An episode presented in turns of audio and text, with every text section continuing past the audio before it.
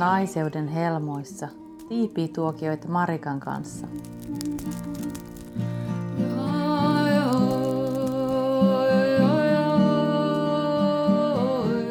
Tervetuloa naisten ikiaikaiseen piiriin. No moikka ja tervetuloa uuden jakson pariin. Mm, tällä kertaa naiseuden helmoissa ollaan maaseudulle muuttamisen aikeissa. Eli tämä jakso on sinulle, joka harkitset tai haluaisit muuttaa maaseudulle, muuttaa maalle, nähdä itses asuvan lähempänä luontoa ja vähän mietit, mitä kaikkia asioita siihen liittyy.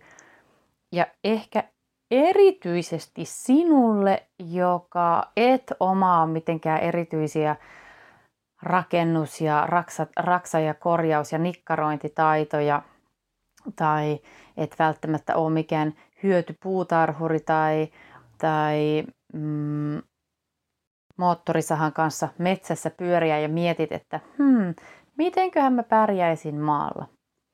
Niin tämä on eri, erityisesti sinulle, minulta, joka en mitään noita asioita ehkä ole vieläkään oikein sisäistänyt ja kuitenkin niin on kaupungissa kaupunkilaislapsena syntyneenä niin, ja syntyneekseni niin asunut nyt jo maalla erilaisissa kokoonpanoissa vuosia.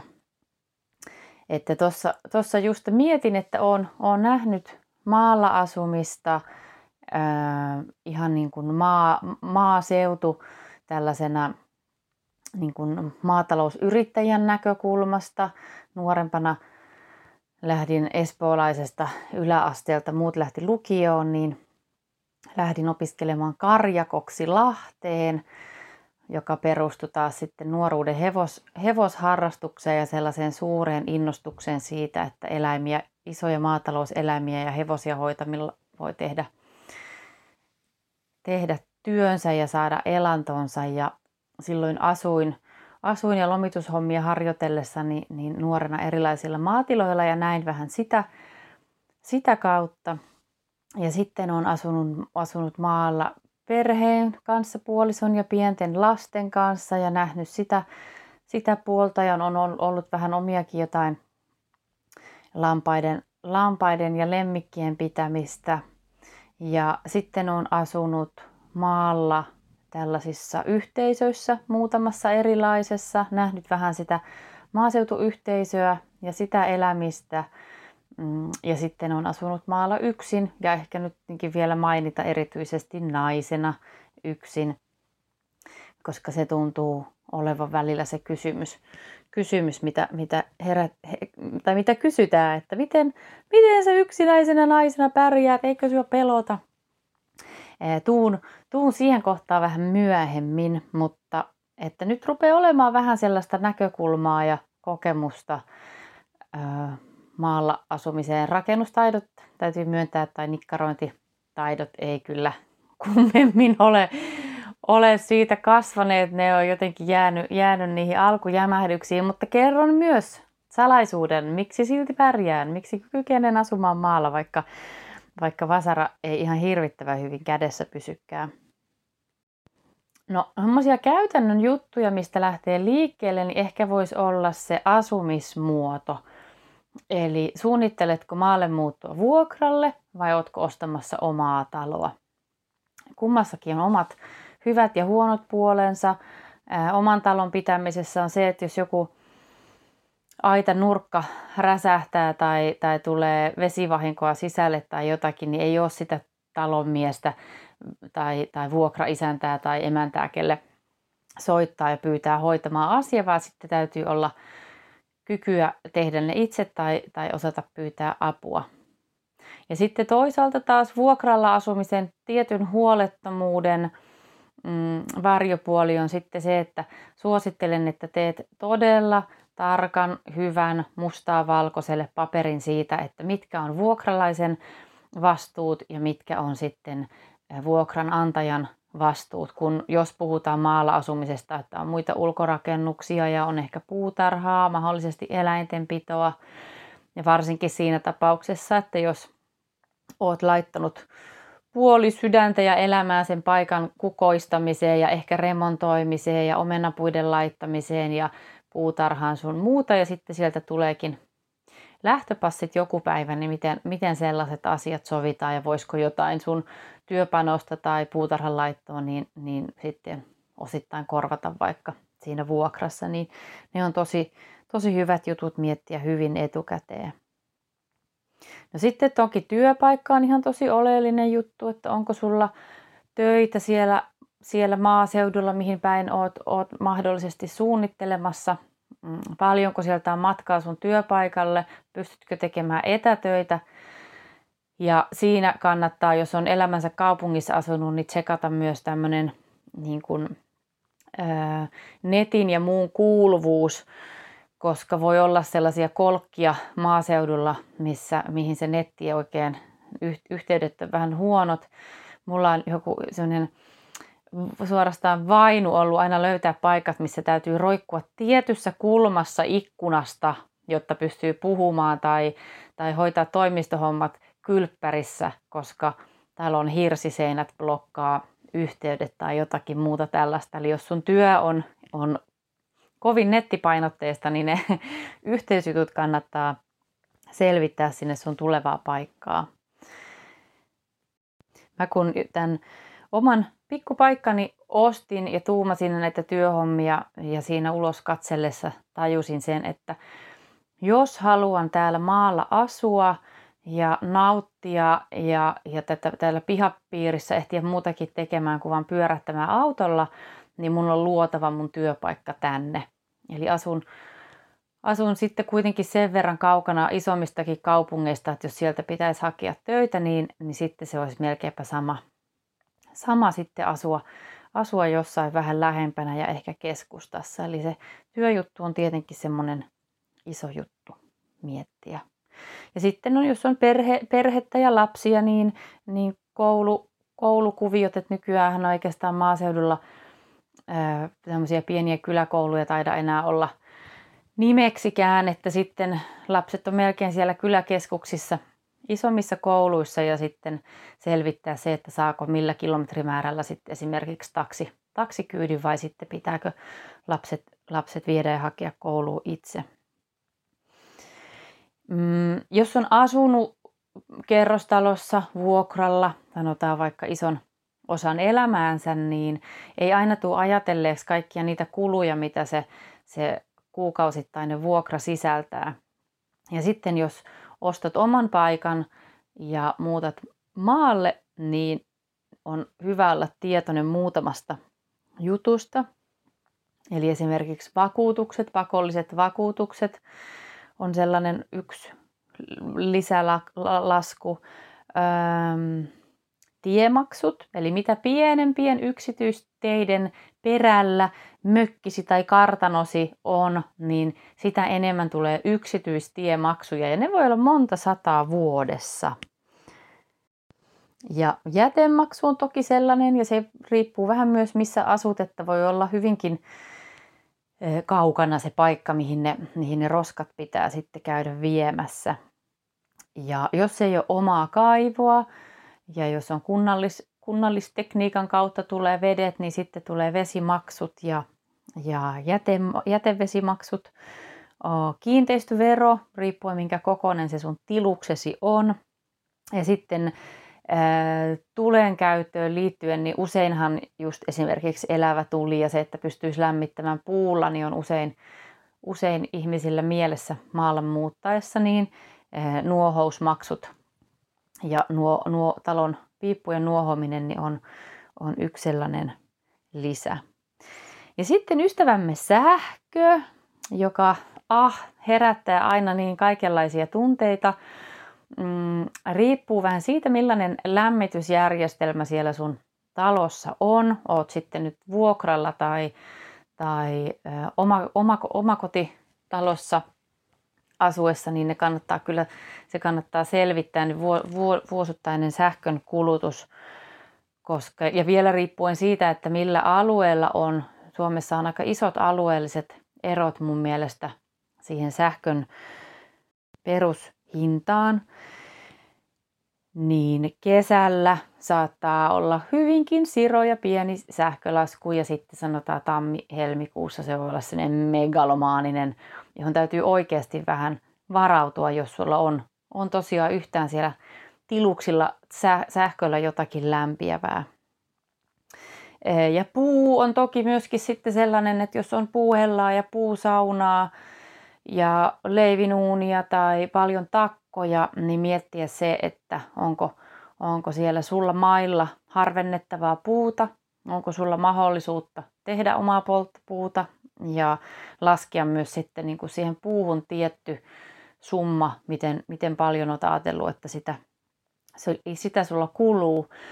Ja ja voi näin omasta kokemuksesta sanoa, että se puu ja puulla ainakin osittain lämmittäminen rytmittää sitä vuotta kyllä myös jotenkin aika hienosti, koska, koska jokaiseen kauteen, niin se, joka, jokaiseen kauteen on siihen puun ja halkojen tekemiseen on omat, omat vaiheensa.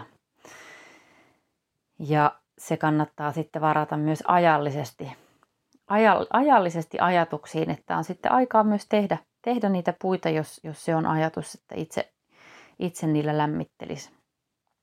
Ja sitten ehkä vielä semmoinen iso kulu on auto ja bensa tai diisseli, riippuen missä ja miten asut, paljonko sun tarvii sieltä liikkua.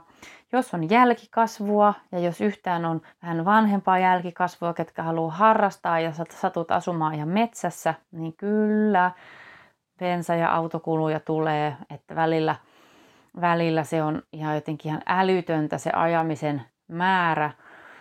Ja tiedän, että on sellaisia maaseutuyhteisöjä ja kyliä, joissa niin on sumplittu niitä, sumplittu niitä ajamisia enemmän, niin voidaan vähän niin kuin tehdä yhteistä, yhteistä matkaa. Se vaatii vähän, se vaatii vähän niin kuin aktiivisuutta ja, ja, ja paikallisia tutustumista ja, ja tota, verkostoitumista.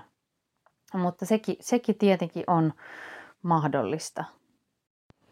No sitten jos tällaisista niin kuin käytännön, ja tästä on siis saattanut pahoittelut jo etukäteen, jos joku tosi oleellinen juttu, mitä en ole vaan nyt jotenkin ymmärtänyt tai on nähnyt ihan itsestäänselvyytenä jäänyt puuttumaan, mutta tässä nyt on ainakin jotain vähän, vähän fiilistellä siitä, että mitä kaikkia, mitä kaikkia kannattaa selvittää. Ja toki sitten kaikki rakennusluvat ja sen, sen sellaiset, jos olet ostamassa sitä omaa omaa paikkaa, niin selvittää sen tontin rasitteet ja naapurit ja kaikki niin tosi huolella.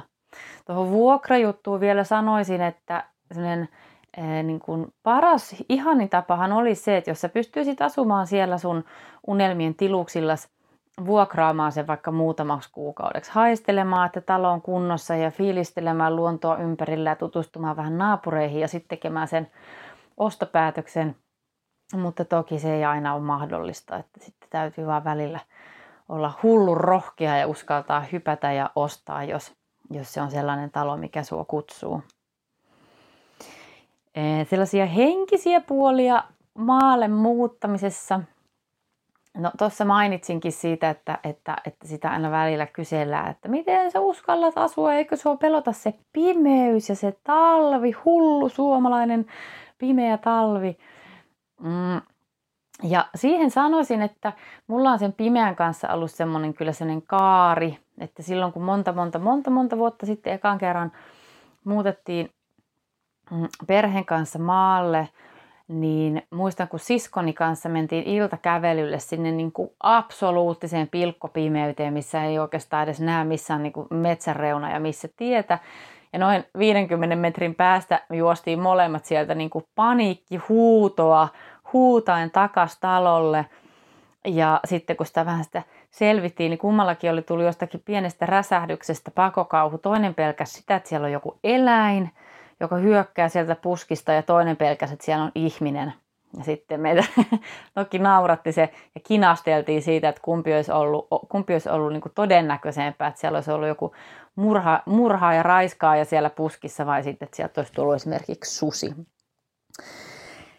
Eli siitä 50 metrin paniikkikiljumishuudosta niin on nyt tullut siihen, että, että ihan kykenen tuolla toimimaan tuolla pimeässä, pimeässä talvella. Eli se on myös sellainen tottumus- ja oppimiskysymys, sanoisin.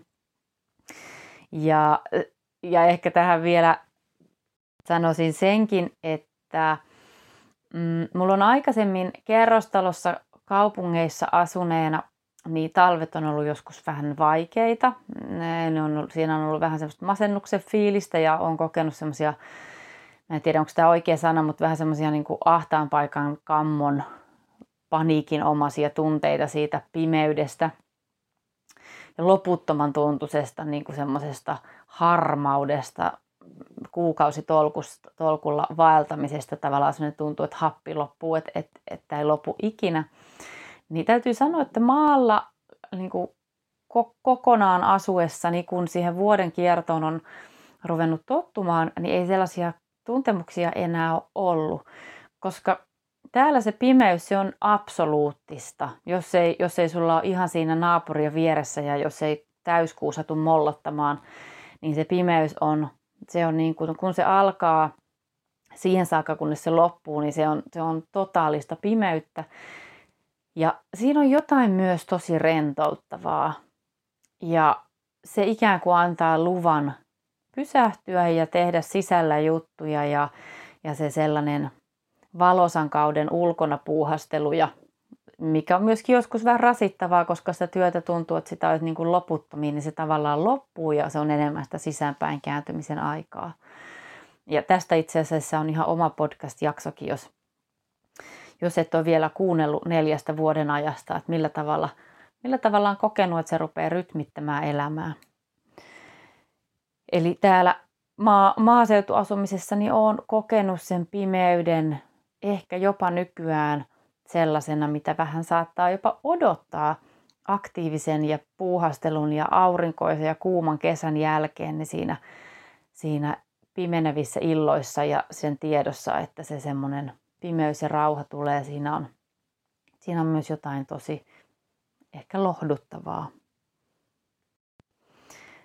Kuulin tämmöinen mm, aikaisempi aikaisempi asuakas, joka tässä talossa ennen minua on asunut, niin kuulin naapurilta, että hänellä oli, hänellä oli tota, kylmää, sanko kylmää vettä ja olisiko ollut sitten kirveen pää vai pesäpallo mailla vai mikäköhän siinä oli ollut, että jos joku rosmo tulisi, niin hän ensin vetäisi tällä kylmällä sangolla vedet niskaan ja sitten kun rosmo olisi siinä tuupertuneena, niin sitten hän pamauttaisi, pamauttaisi sillä kalikalla päähän. Ja sitten se on mua hirvittävästi jotenkin lämmittänyt, lämmittänyt ajatus vanhemmasta naishenkilöstä, joka on täällä kerännyt sitä kaliberia tuohon oven taakse. Ja saan kyllä kiinni siitä, että se, se, se varmasti voikin olla välillä semmoinen ajatus, että jos, jos joku sattuisi tulemaan, niin mitä, mikä mulla olisi tässä se, että, että saisin puolustettua itseäni.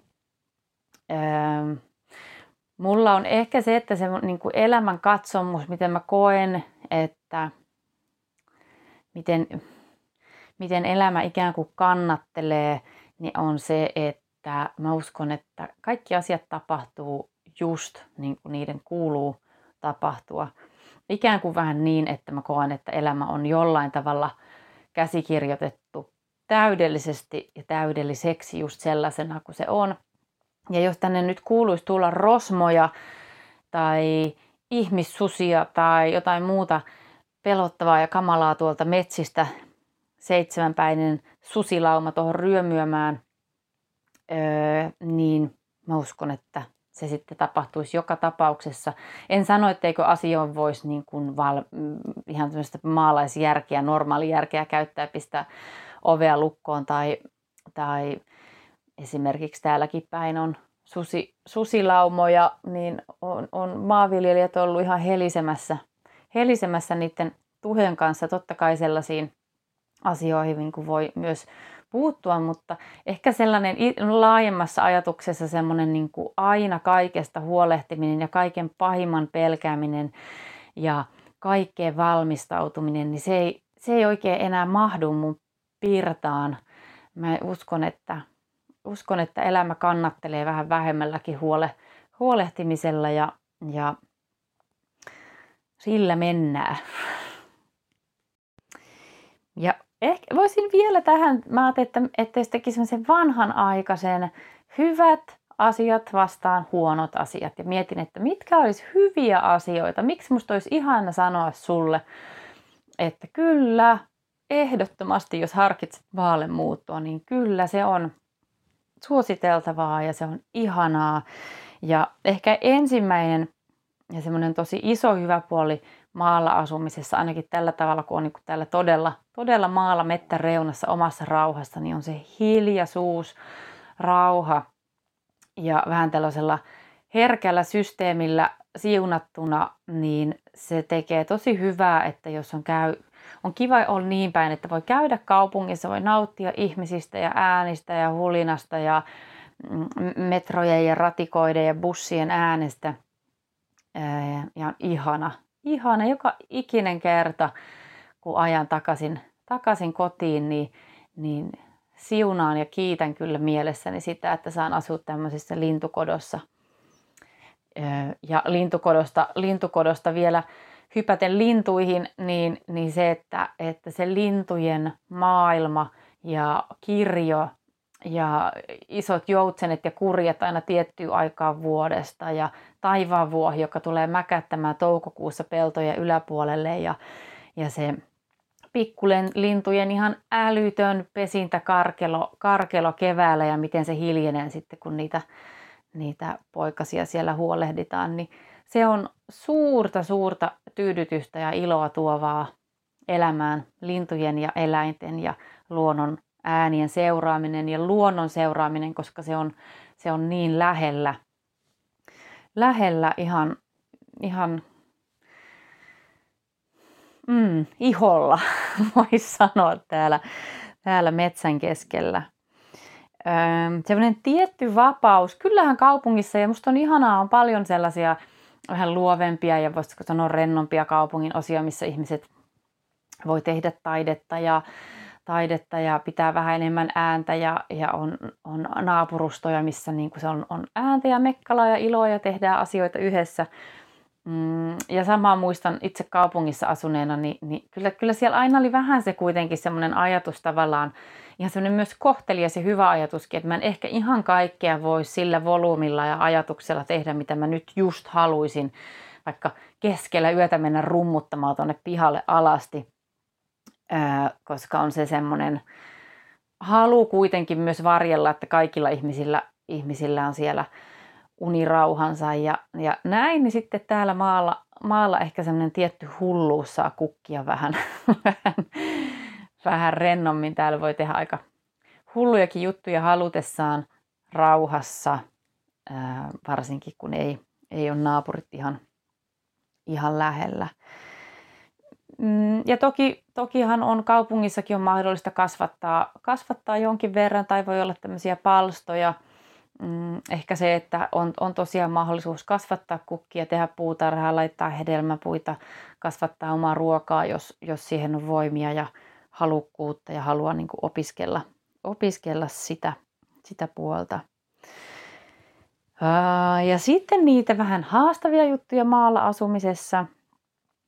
Niin yksi on ehkä, ja tämäkin tämä voi tavallaan liittyä kyllä myös hyviin puoliin, on työn määrä – Eli se, että sitä, sitä ulkopuuhastelua, on se sitten puitten tekemistä tai lumitöitä tai nurmikonleikkuuta tai jonkun romahtaneen kulman nikkarointia. Tavallaan aina on jotain ja sitten jos on vaativa päivätyö ja pitkät työmatkat, niin se saattaa ruveta tuntumaan niin kuin kiroukselle se, kiroukselle se työmäärä. Ja muistan tässä joitain kesiä sitten ajelin nurmikkoa ja huomasin sellainen katkera vanha osa mussa nosti päätään, niin huomasin manaavani sitä, että helkutti soikoo, aina, niin kuin, aina on niin kuin, loputon tehtävä ja tätä nurmikkoa riittää ja helvetti soikoo ja aina minä yksin. Ja sitten kun huomasin, sain itteni kiittää sitä ajatuksesta, niin tajusin, miten paljon se vie voimia ja miten koko ryhti on ihan jotenkin musertunut siitä